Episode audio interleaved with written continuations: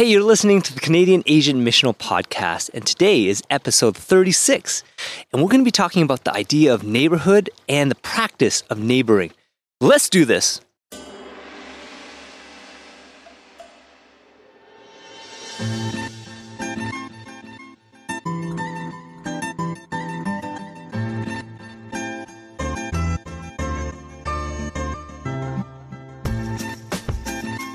Thank you guys so much for joining us today in this conversation. We love how it's continuing to grow and the feedback that we've been getting from you guys. Today, we got a very special guest. He's a husband, a father, a pastor, author, beekeeper, is living here right in Calgary, Alberta, which is where we're at. Chestermere. Chestermere, yeah. Yes, Preston. Preston Pouteaux. Perfect. Perfect. That's hey, Love it. it's getting right on to a good start. and careful observers of our social media page will recognize his name because he was one of the first people to give us a shout out when we first started this Yeah. podcast, like Oh. a year and a half ago, maybe almost two years ago. Totally. And that was so encouraging for us. For him to encourage us to continue to engage in the conversation in, in regards to faith, church, and mission in the Canadian Asian context. So thank you so much for giving us a shout out. Hey, man, appreciate it. Yeah. And so, how are you been doing? Uh, well, well, good, good. We are. I mean, we are sitting on my back deck It's right amazing. now. It's it's a nice warm summer day. Uh, I, the fountains on, the bees are buzzing around. There's Yes. flowers around us, and somehow I get to call this work. So I'm Yes. I'm totally enjoying being being here with you. So welcome, welcome to our neighborhood. No, thank you for your invitation. And for those who are listening and can hear a little bit of the water in the background, that's not Rainbow Falls. Rainbow Falls is a little bit further out.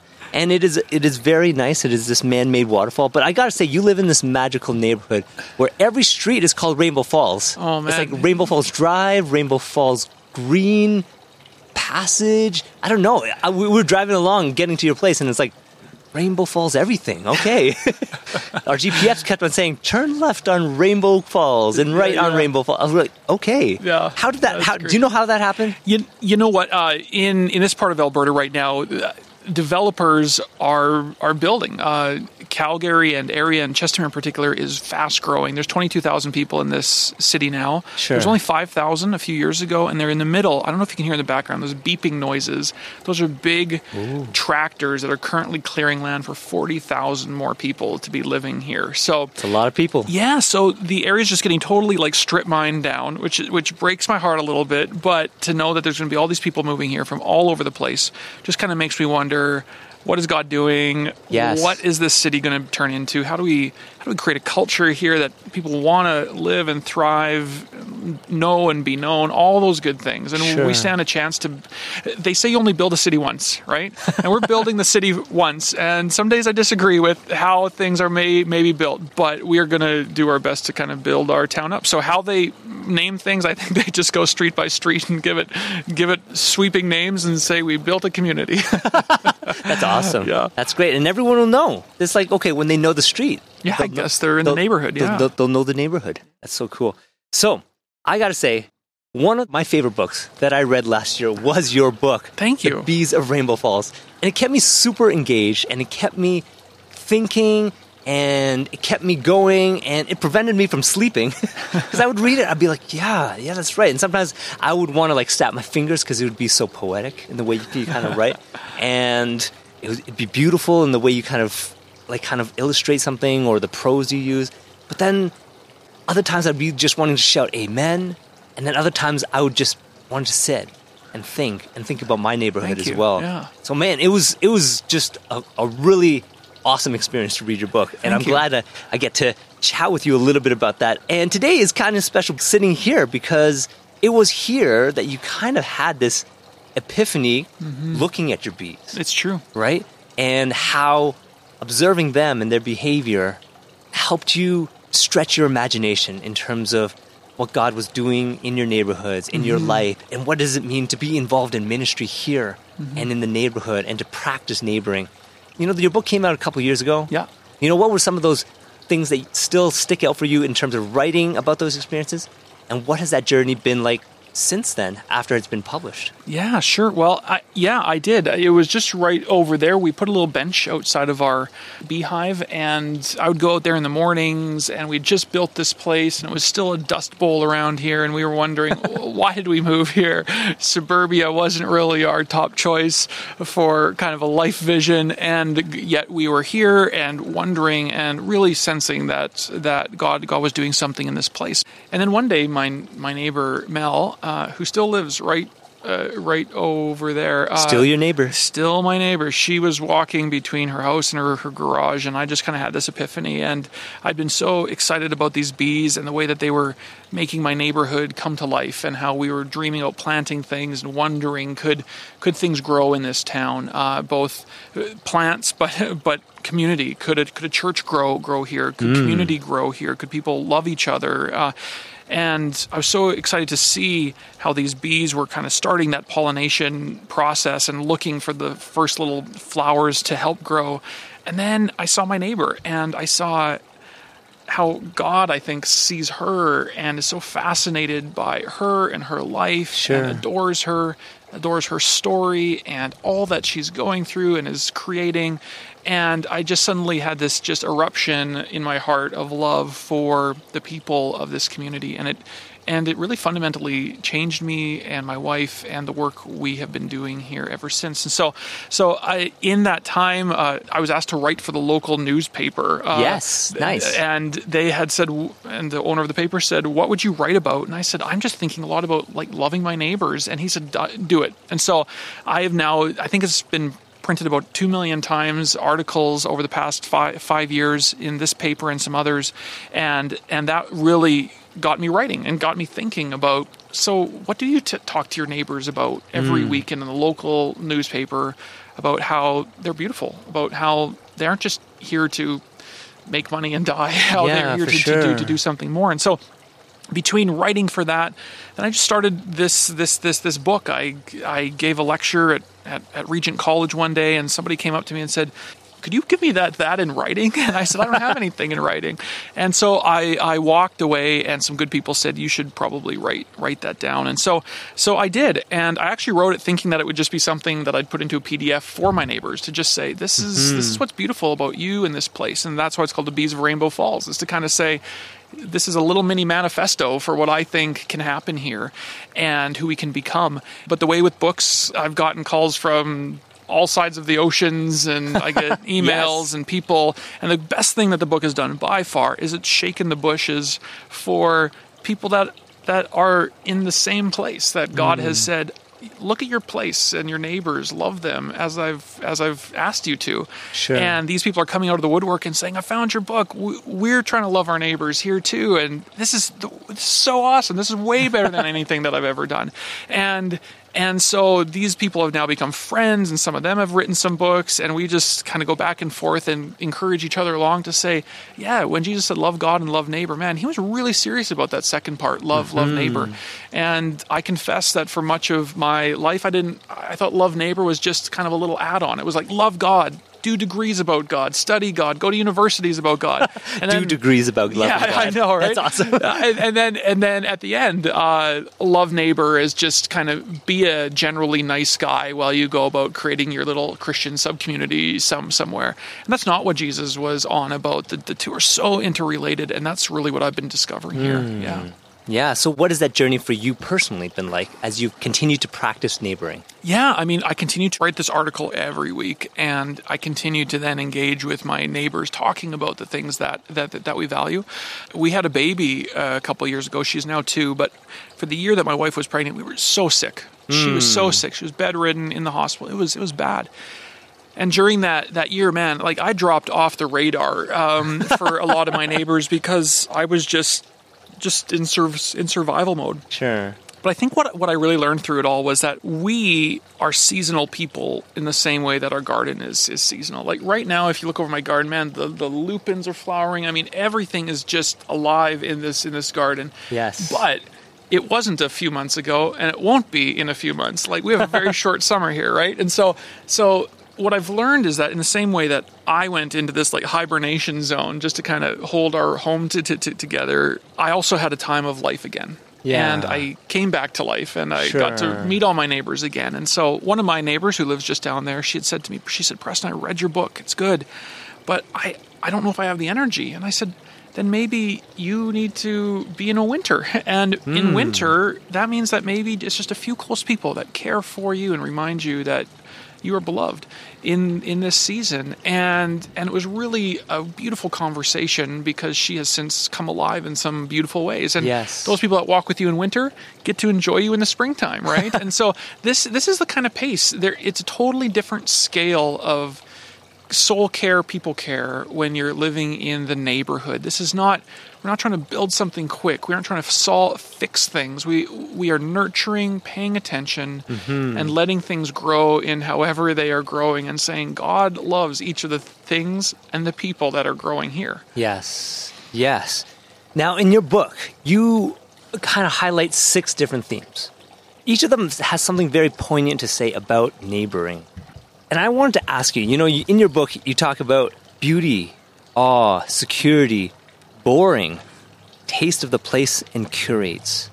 Yeah. How have you seen readers engage with those themes? And are there any one of those themes that, that they've really gravitated more towards or have been really challenged by as you've continued to engage people with people who have found your book or, or kind of the practice of neighboring? Yeah, those are strange the- themes in a lot of ways. I I just been keeping a little notebook and writing down just words that were coming to me as I was living into my neighborhood, and these were some of the words that ended up kind of being these these these Yeah. these section titles. And yeah, they are they are interesting and things that I that I didn't expect. And so one which which a lot of people uh, talk about is is is security. There's Yeah. a lot of there's we are we don't like to think we are fear based in our decision making.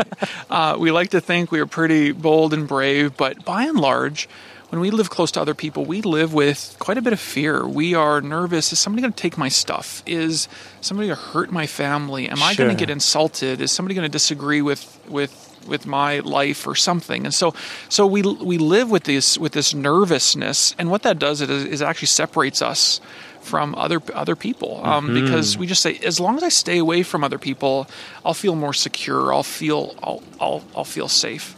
Uh, but I write in there, and I discovered even as I was doing my own research, is that is that police in different parts of the world say the healthiest neighborhoods are neighborhoods where people know each other's names. Like like on the numbers, there's less break-ins, there's less thieving, there's less Right.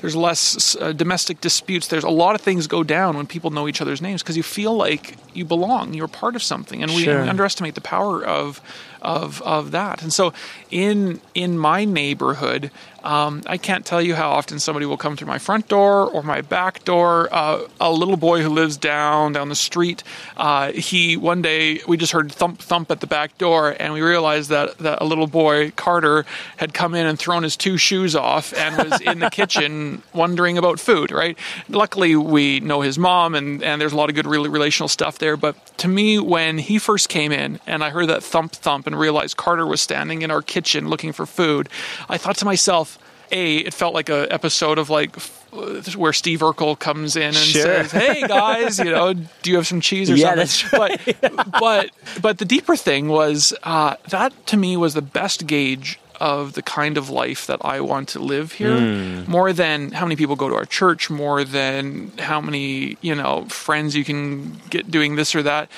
It was does somebody feel secure and safe enough to just walk on in and say, Can I eat your food? and I think that we need to start to measure our health as families, as church, on that weird measurement, which is how many people have rights to your home. And when Carter did did that, I kind of looked at my wife and said, "Okay, I think we're on the right track, right?"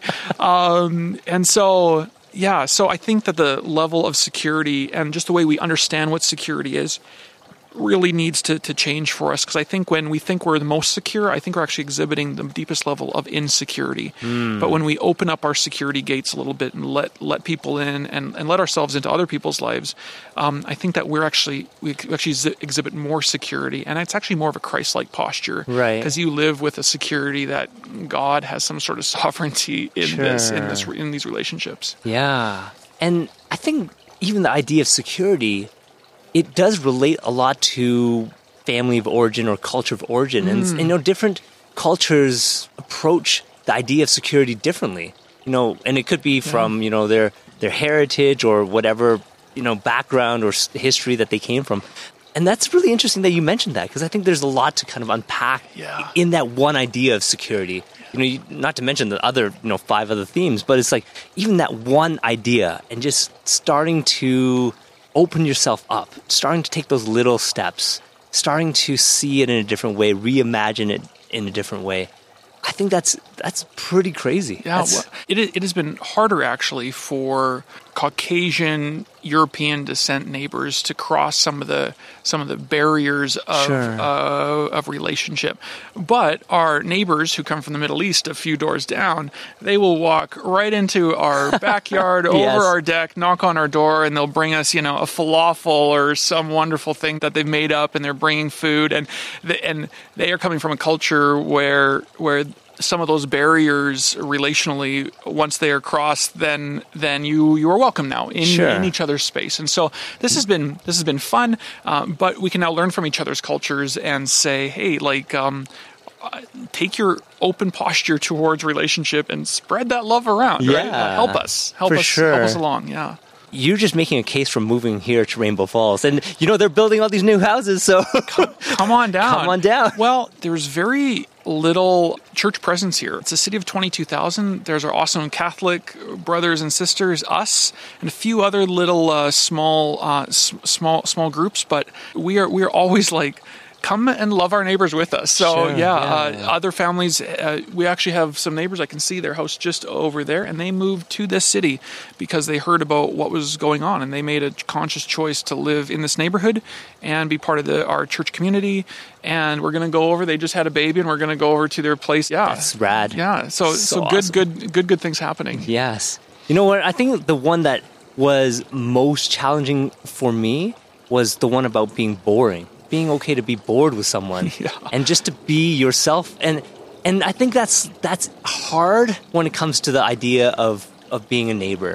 Because I think the idea of being a neighbor, you know, I've kind of always grown up is to always, you know, to present yourself in the best way possible and to, you know, to have uh, you know, kind of a certain type of relationship, but to kind of get to that level of intimacy where you can be bored with one another, that was like, I was like, oh man, I don't even know how that can look like in my life. And that challenged me to think about the relationships I have with the people I live next to, right? Yeah. And it's, it's difficult. And, you know, I, I, I tried practicing that in, in terms of just like hanging out with my neighbors. And it's okay just like if we don't have a lot to talk about and, but I could feel the, the awkwardness in myself, just like, oh, I should say something or should do something, or just even today, I think I'm still kind of wrestling through kind of what that means Yeah. for my life.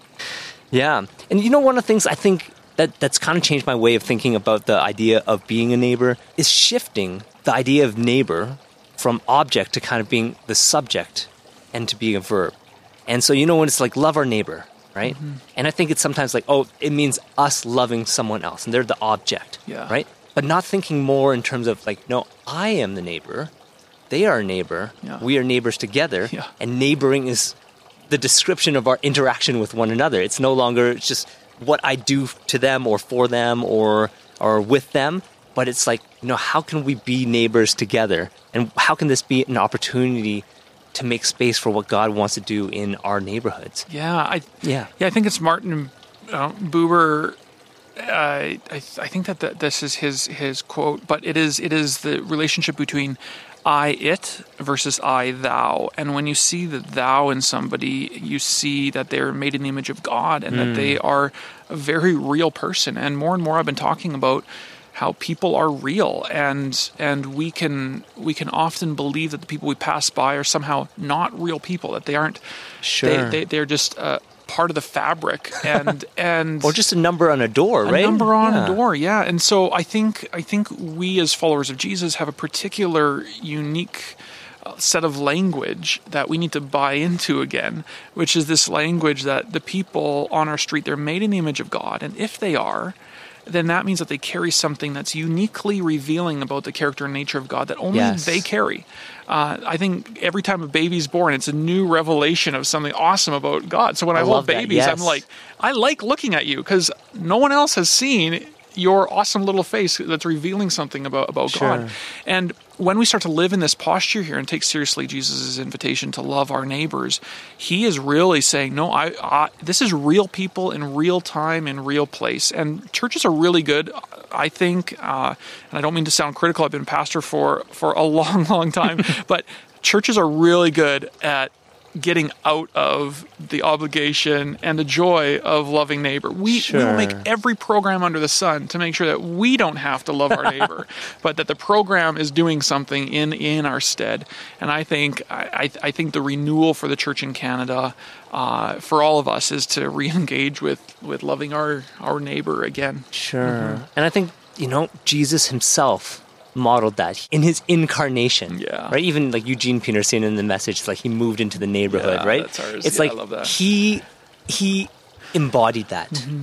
And he was with people and he as God coming to be with his creation. Mm-hmm. That's So good. that's so good.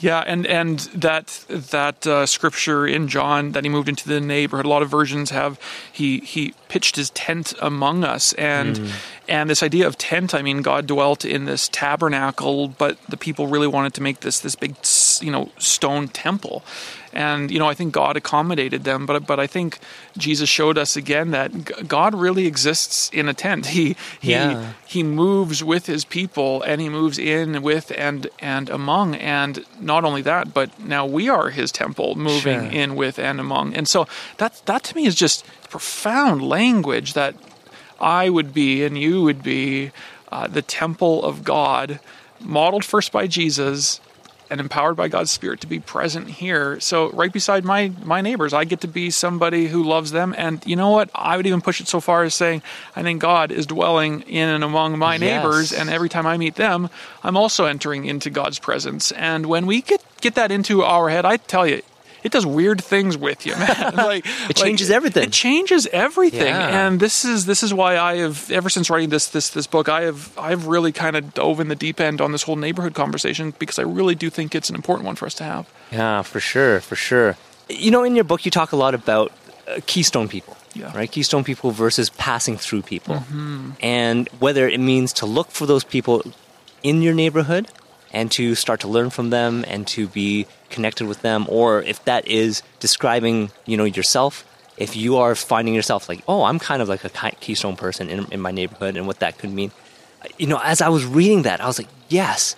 And you actually put at the very back of your book, you had put down this worksheet. It, it did compare the characteristics between keystone people and passing through people.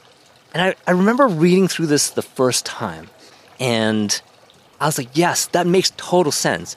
And then I read through the passing through people section once more, and I was like, you know what? I'm thinking about the Canadian Asian context. I'm thinking about some of the narratives that they've lived into and the scripts that they have. Hmm. And I could see a lot of them living as passing through people, but they're not doing it out of spite. They're not doing it maliciously. But that's just the way that they've always hmm. known about what does it mean to be in a neighborhood that you know that it's it's not that significant. And thinking about that i was like you know what?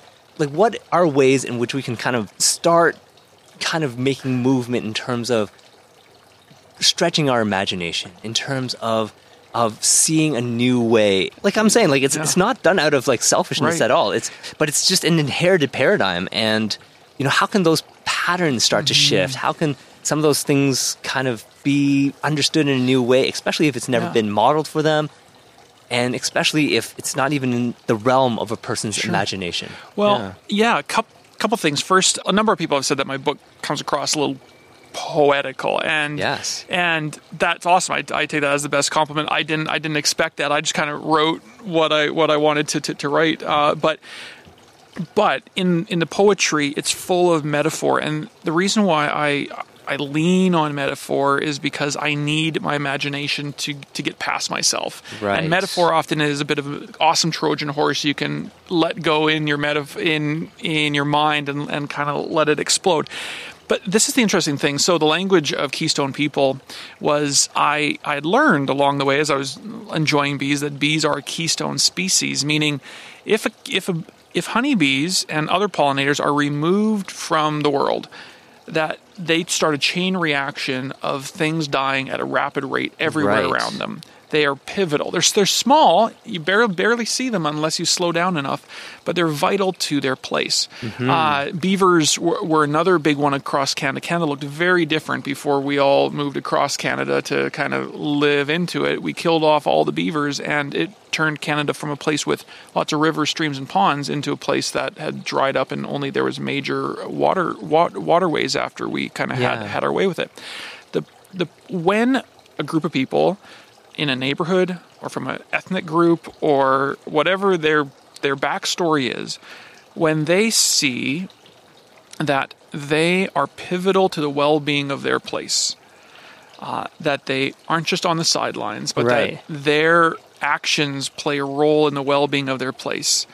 They actually, I think, taste the truth of the situation for the first time because I believe that God actually made us to have an impact on our place. Uh, now, we have often had negative impacts on our place. Mm-hmm. Sure, yeah. But I think that we could see ourselves as a keystone people, keystone species, that I think neighbors have a way of impacting their place and the well being of it. And so, if a group of people that have thought of themselves as being on the sidelines start to say, no, we aren't on the sidelines, we're vital to our place, what we do matters here.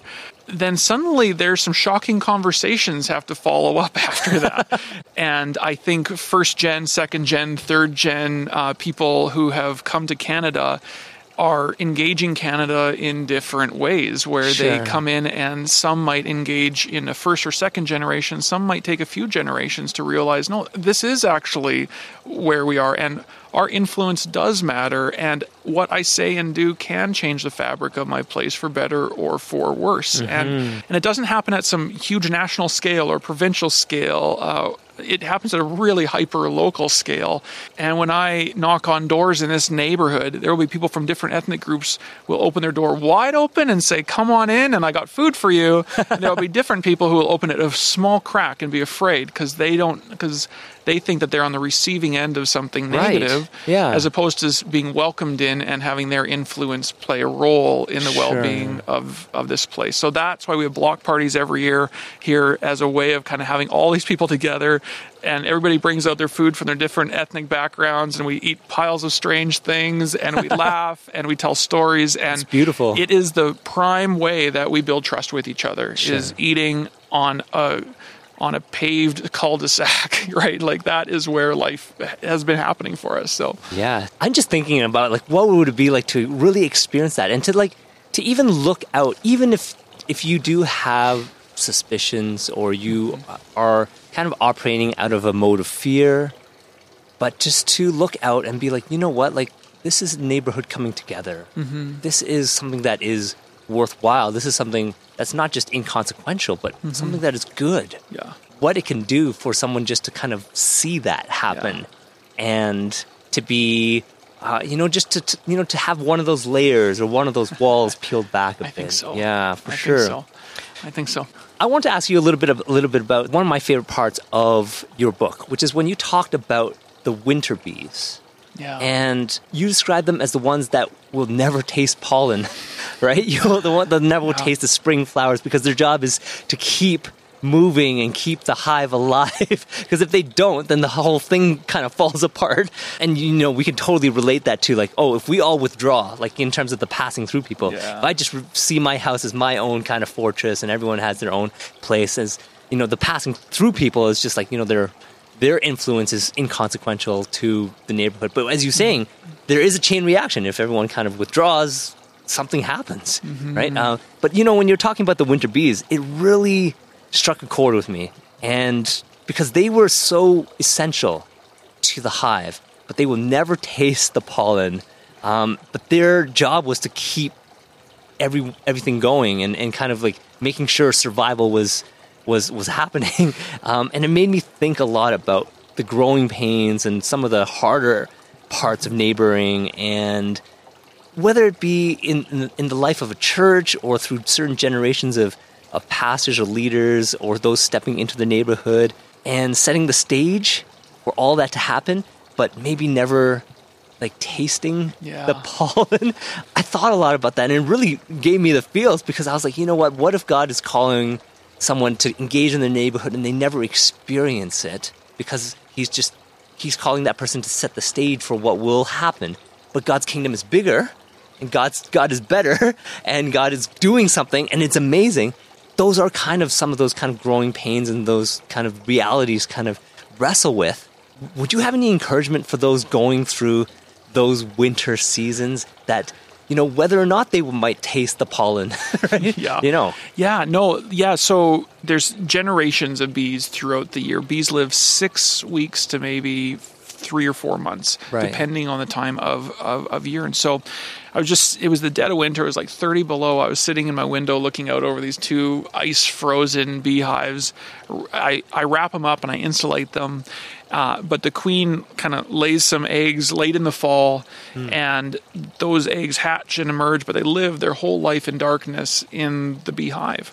And then in the spring, kind of before anything is sprouting anywhere, those bees start dying off, and a new generation emerges. Mm-hmm. And they are the ones that get to get out. They taste the first sun, they find the first dandelion, and they get out and they get get get moving. And when I sat there, I, I had the feels too because I was like, there's a whole generation that have all of the equipment to do to pollinate and make the world a beautiful place. They have Yes. wings, they have eyes, they have a tongue, they have a stinger, they they have fur, they, they have all the equipment to go and do something beautiful in the world. Hmm. And yet they're cold and hunkered down.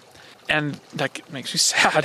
Hmm. But these new emerging bees, when I watch them, they're young, they're fuzzy, they're they don't know how to fly very well at the beginning. They're buzzing around the yard wondering what the heck's going on, and then they get their groove on and then they go and work. And it, it's occurred to me that in Canada, in the church, and in every neighborhood, frankly, everybody is given the same equipment that Jesus was given. Right. Jesus was given the equipment to heal, to uh, mend what was broken, to restore what was lost.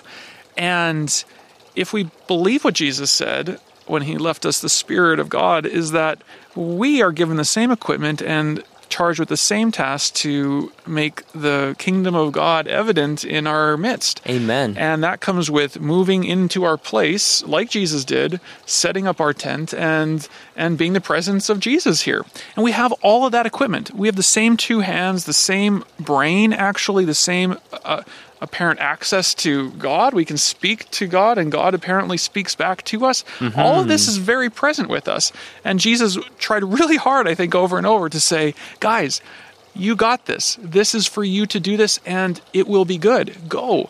And so when I step into my neighborhood with all of this equipment, I sometimes call myself a saint, not openly because people would think I was crazy, but before anything else, before I even wake up in the morning, Jesus sees Preston and you as somebody who's beloved and fully equipped to do what Jesus does. Hmm. And that's whether I've sinned the day before or I'm going to sin that day, that is irrelevant. He says he's got that covered. And so we step with this boldness, like a spring bee, I think, into our world and say, where's something that's growing? How can I nurture it? How can I be a part of what God is growing here? And when I walk with this, uh, and when this kind of cap- captivates my heart, it changes the way I see my neighborhood. It changes the way I think the church is going to be operating Sure. um, going forward. And people might say, well, how do people come to faith in Jesus? Or do you have converts? Or all of these things. And half of our church is brand new to faith in Jesus. And people have been baptized and people are growing in their faith in Jesus. And they've done it almost all because they first started with just loving their neighbors. Hmm. And it shouldn't surprise us that when we love our neighbors, that God's like, that's what I told you to do. Just do that, and other things happen. And so, as we love our neighbors, people come to faith in Jesus, but they don't do it out of some obligation or religiosity. They do it because they go, Oh, this is what I was made for. I get Yeah. to wake up as a spring bee too and step into the world and go, Oh, I've been living in. I've been living in the shadows, hunkering down for a long time. But I've known all along that I have this equipment to do good good things. And by stepping into my neighborhood, I get to practice st- stretching my wings, right? I get Sure. to practice using the bits of me that that were made to do good things. And and when people practice that, they do come into a new relationship with God. So love God and love neighbor. Man, these things are so hand in hand. It isn't even funny, and it's and it's really awesome. So hmm. yeah, it's been Yeah, fantastic. That's awesome.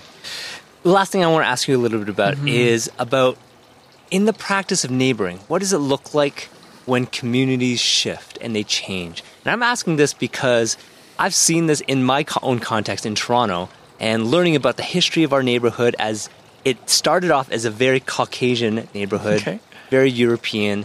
But then a lot of them, as they've retired or as their kids have moved out, some of them have stayed and, and have retired there, but all their kids are gone. And immigrant families have moved in. And you know what? I kind of fit within a little bit of that, you know, that gap because I speak Cantonese and there was a lot of people from Hong Kong coming at one point, and that's been amazing. And you know, I, I count it as a, a privilege to be able to kind of be in that gap.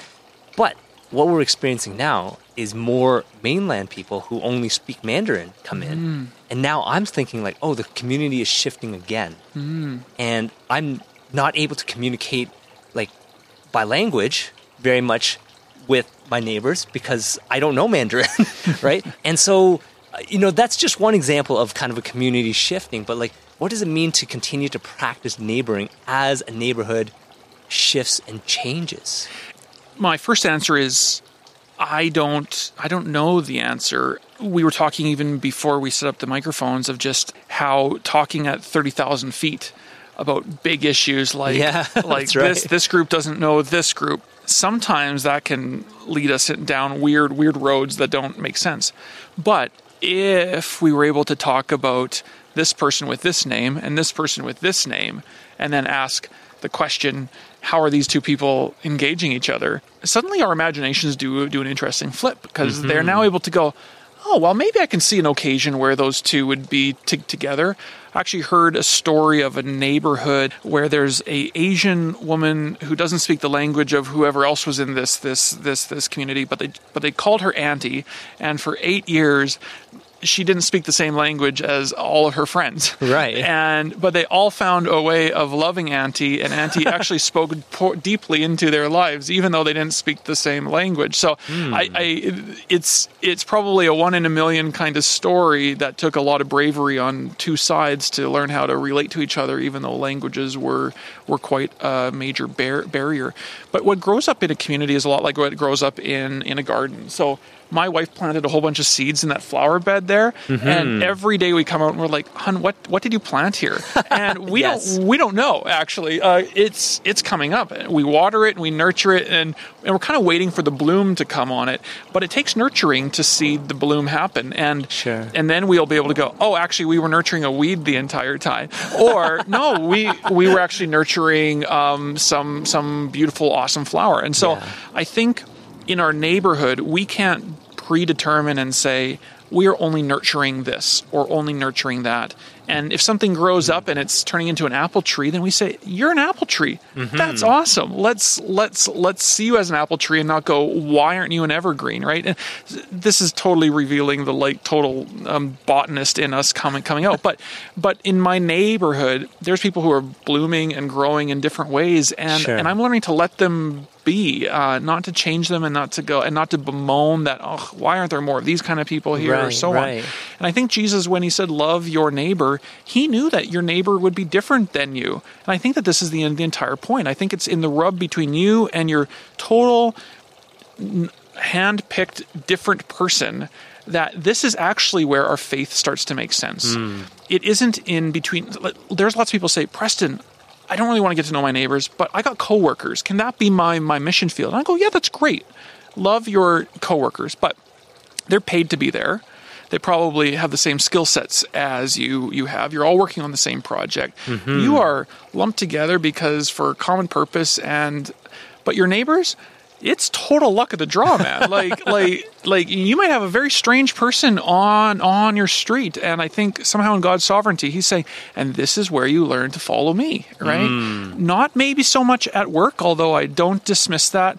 Uh, but in the same way, you can't really choose your family. You were chosen to be in in in that crazy Right. crew. Uh, you can't choose your neighborhood. This is what is in front of you, and I think this is why the flavor of the church in Canada is going to look so different place by place. We need to celebrate each of those places because how are these Cantonese and Mandarin speaking people going to see each other Mm-hmm. and grow? And and and I think God's spirit is like, I totally know how this is going to turn turn out. Can you just trust me by doing one thing? Just try to love that person Sure. and I will take care of the rest. I've given you all the equipment to make this work work work out. And it might be painful sometimes. Like I get stung sometimes around my bees. Uh, and I come in and I'm like, "Oh man, I got stung on my ear and it's inflated." But yet I'm talking about my bees all excitedly or my wife likes to garden and she came in once with like bloodied arms cuz she was working in the roses.